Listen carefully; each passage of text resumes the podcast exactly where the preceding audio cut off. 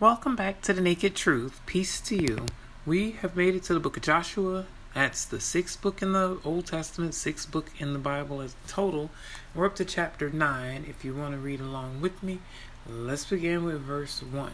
And it came to pass when all the kings who were on this side of the Jordan, in the hills and in the lowland, and in all the coasts of the great sea toward Lebanon, the Hittite, the Amorite, the Canaanite, the Perizzite, the Hivite, and the Jebusite heard about it so let's take it bit by bit. So it's talking about the congregation has made it from the east side of the Jordan in what's um, around the area of modern day country Jordan.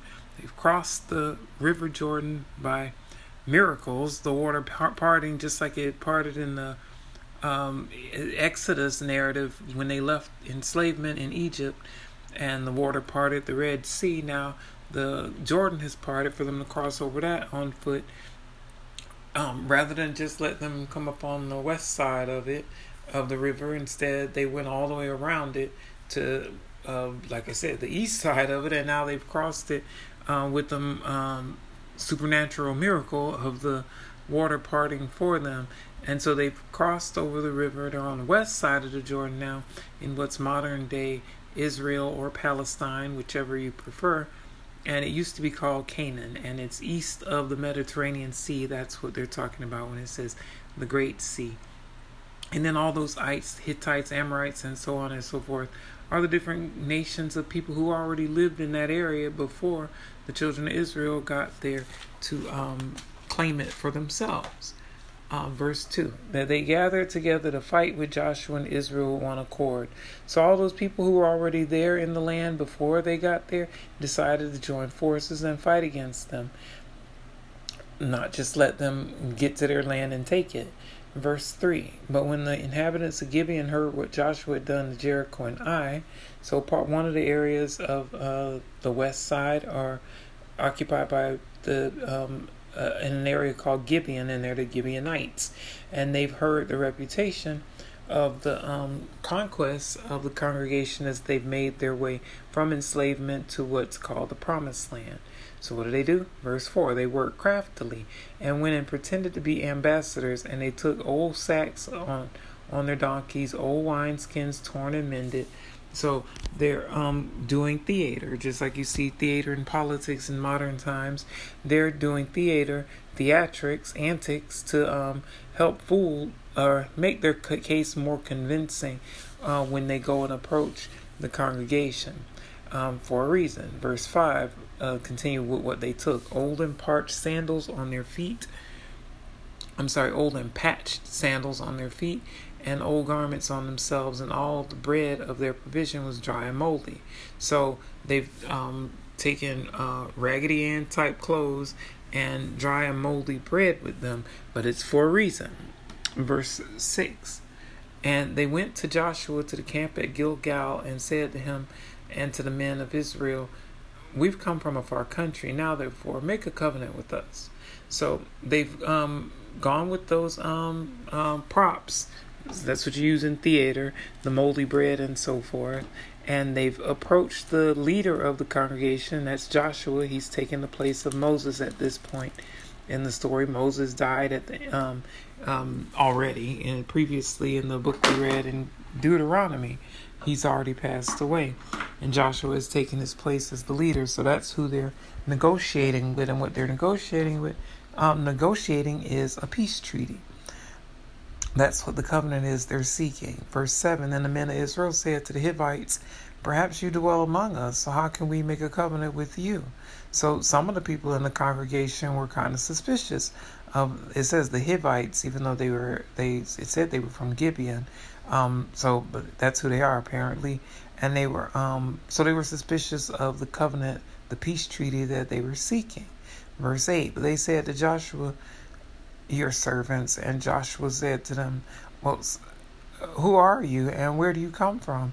So if you're reading along with me, you can see what it says. I'm not his servant. That's why I didn't read it as it is out loud, but you can read what it says. He, they're saying that they're his servants, but basically submitting themselves to Joshua. And um, he's saying he doesn't recognize who they are and where they're from. Verse 9 So they said to him, From a very far country your servants have come, because of the name of the Lord your God. For we have heard of his fame and all that he did in Egypt. So, Lord is still being translated from the name Jehovah at this point, I believe. Let me just double check. And um, I'm using the blueletterbible.org website uh, to see the translations just in case you're curious and would like to see for yourself. God here, capital G, is being translated from the word Elohim, and we've seen where that's not always the case, but that's what it is at this point so far in the narrative. So they're saying they've heard of the fame of the deity that they worship and um, the um, um, miracles that were performed to emancipate them from slavery when they were in Egypt. Verse 10. So they're using flattery. They're flattering their deity, their God. Uh, verse 10 And all that he did to the two kings of the Amorites who were beyond the Jordan, to Sihon, king of Heshbon, and Og, king of Bashan, who was at Ashtaroth. So, as always, please forgive me if I mispronounce any of these. They're saying they've heard the um, about the victory that was given to them with the other people, other nations on the east side of the Jordan before they crossed over the river, and so their fame has spread to the west. Um, is the what they're saying to Joshua. More flattery. Verse 11. Therefore, our elders and all the inhabitants of our country spoke to us, saying, Take provisions with you for the journey and go to meet them, and say to them, Your servants now, therefore, make a covenant with us. So they're saying that their own people told them to get provisions uh, for the trip and head over to meet the congregation and submit to them and let them know they're their servants and to seek that peace treaty before they get there. Verse 12 This bread of ours we took hot for our provision from our houses on the day we departed to come to you. But now look, it is dry and moldy. So now they're presenting the props that they took along with them. The moldy bread, for instance, uh, for starters. Verse 13, and these wineskins which we filled were new. And see, they're torn, and these our garments and our sandals have become old because of the long journey. So now they're presenting the other props, the raggedy clothes and the torn up shoes to say to pretend like they've traveled a really long distance to get to them, to meet them with that seeking conditions of peace. Verse 14 Then the men of Israel took some of their provisions, but they did not ask counsel of the Lord. So, um, before uh, in taking the provisions, that's almost like um, agreeing to the peace treaty, uh, and it's it says specifically that they did not ask counsel of the Lord. But if you remember when we read previous uh, chapters and previous books of the Bible, for instance, uh, they didn't always seek the um, um, counsel from the Lord then either, and it usually didn't turn out so good. For instance, when Moses decided to uh, appoint judges to help um, decide the cases with the people, he consulted a, another person, Jethro, according to the narrative, his father in law. And his father in law told him to select elders and other people who are um, notable or nobles and let them be judges. And he went on with that in that and um, didn't consult the Lord either then. No prayer or anything like that, at least not in the narrative. And you see what's happened since then. Right after that, that's when all those statutes and ordinances popped up. When Moses went up on the mountain for those 40 days twice, both times he came back with just the Ten Commandments, not all those statutes and ordinances. So it seems to me that's one more sign that all those other things, maybe not all of them, but a whole lot of those other things, the dogma that was added on to the Ten Commandments and um, attributed to Moses, was almost certainly like Jesus says, not from Moses, but from the fathers. Jesus says that about circumcision. And Jesus uh, gives a different take on how Christians are to approach divorce, also, even though what's called the laws of Moses say otherwise. The statutes and ordinances are very different in the Old Testament. And Jesus gives us Christians a different way to approach different subjects, even though they're all in the Bible. Verse 15 So Joshua made peace with them and made a covenant with them to let them live, and the rulers of the congregation swore to them. So um, they didn't consult uh, the deity, the Lord. I'm just going to say the Lord since that's how it's written. And um, they made an agreement. They agreed to the peace treaty. And um, not just Joshua the leader, but all the elders with him, the other leaders. Verse 16 And it happened at the end of three days after they had made a covenant with them that they heard that they were their neighbors who dwelt near them. So after three days, they found out the truth that they hadn't come from some long distance journey. Instead, they were just a few days away, um, and apparently fooled them. Verse 17 Then the children of Israel journeyed and came to their cities on the third day. Now their cities were Gibeah and Beeroth, and Kirjath Jearim.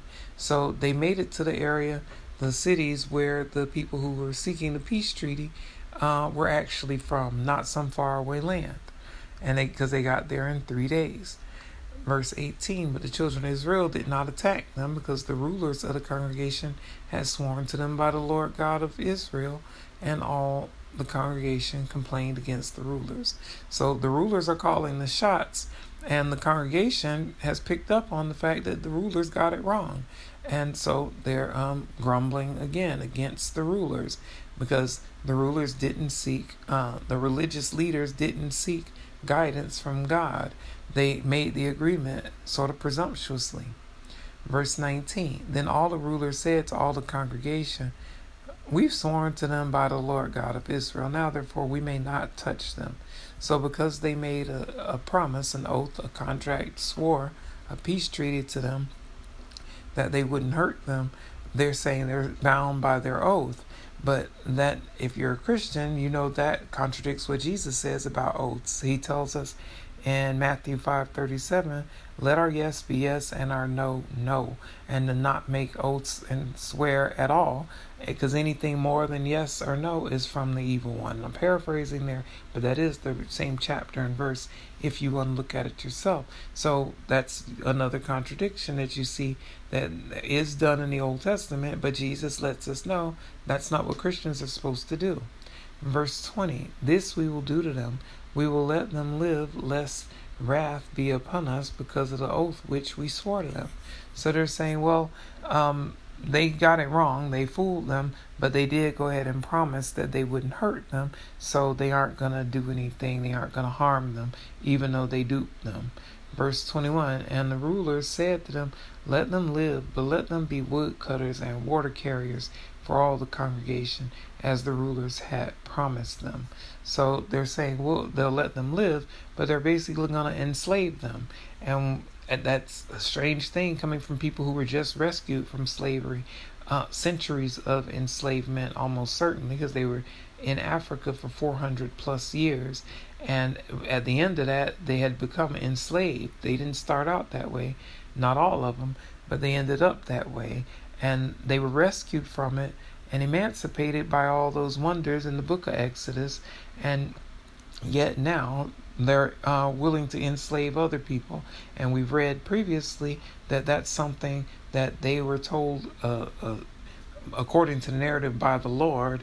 Um, but it doesn't really make sense to me. Why would the Lord go through the trouble of uh, in of emancipating one set of people, then turning around and telling them that it's okay to enslave other people and even treat them as property that you pass down to your descendants. And we read that also. Um, so if that's the Lord God Almighty, which I don't believe it is, I think it's just like Jesus says, it's from the fathers, it's the forefathers who came up with a whole lot of that dogma but if you do believe it's from God Almighty, then you'd have to also believe that God Almighty is biased. Because how could someone who sees everyone the same equally um, be willing to set one group of people free, but then also tell them it's okay to enslave other people for generations? That just doesn't compute.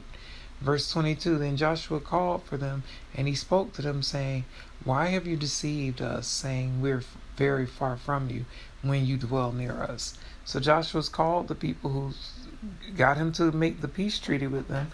He's called them to him and he's asking them, Why did you fool them? Verse 23 Now therefore you are cursed, and none of you shall be freed from being slaves, wood cutters and water carriers for the house of my God.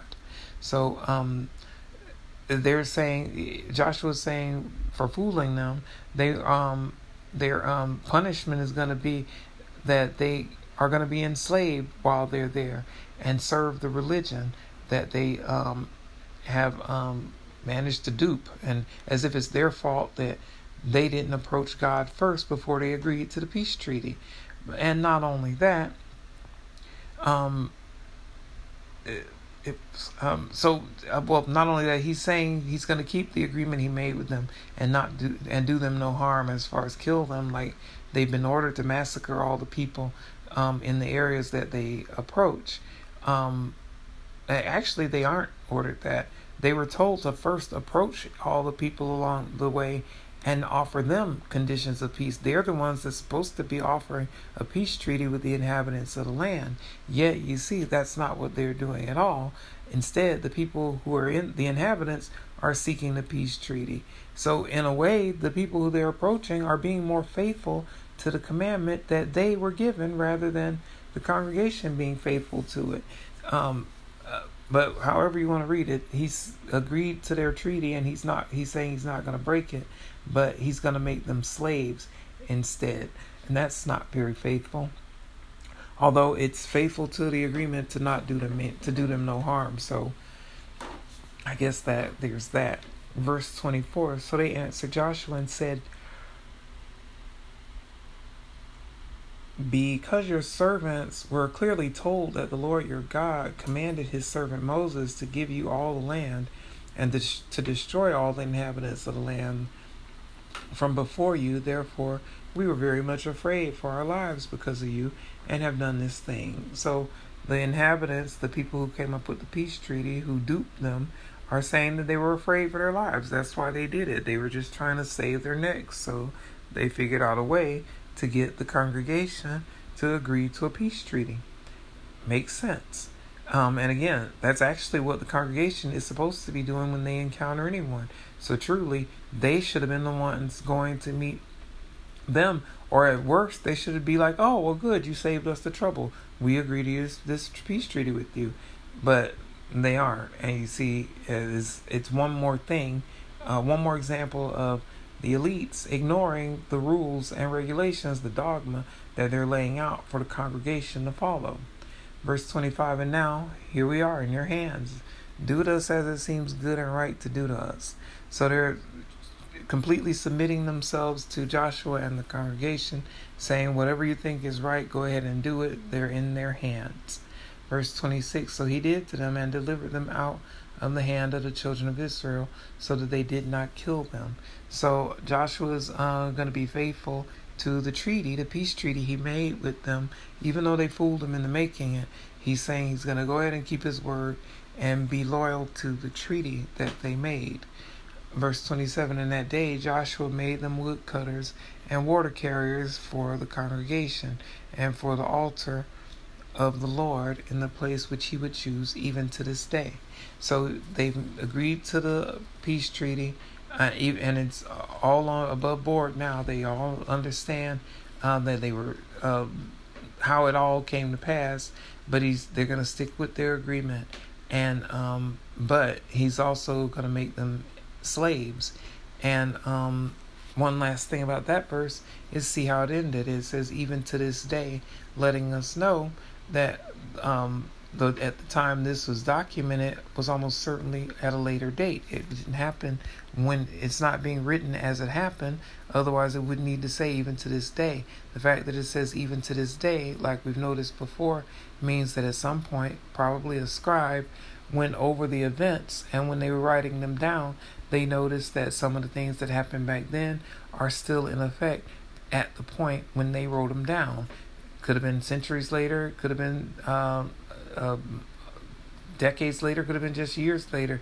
Whenever it was, it was obviously later because it says even to this day, letting us know that the things that happened back then are still in effect to that point. Meaning, those people, the Gibeonites, the Hivites, are still enslaved at the point when this book of Joshua at least um, the narrative of it is being documented for us um, um, before for the scripture's sake not necessarily at the time the bible was compiled that didn't happen until much much later but almost certainly at the time the the scripture of joshua the book of joshua was um, um, compiled the those people were still enslaved at that point. That's the point of even to this day, letting us know the timeline of what's happened and how it's been documented.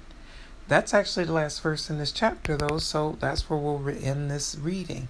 As always, I appreciate you joining me for the Naked Truth and hope it's a blessing for you and that you'll join me again. God bless you. I love you, and I'll see you next time. Peace be with you.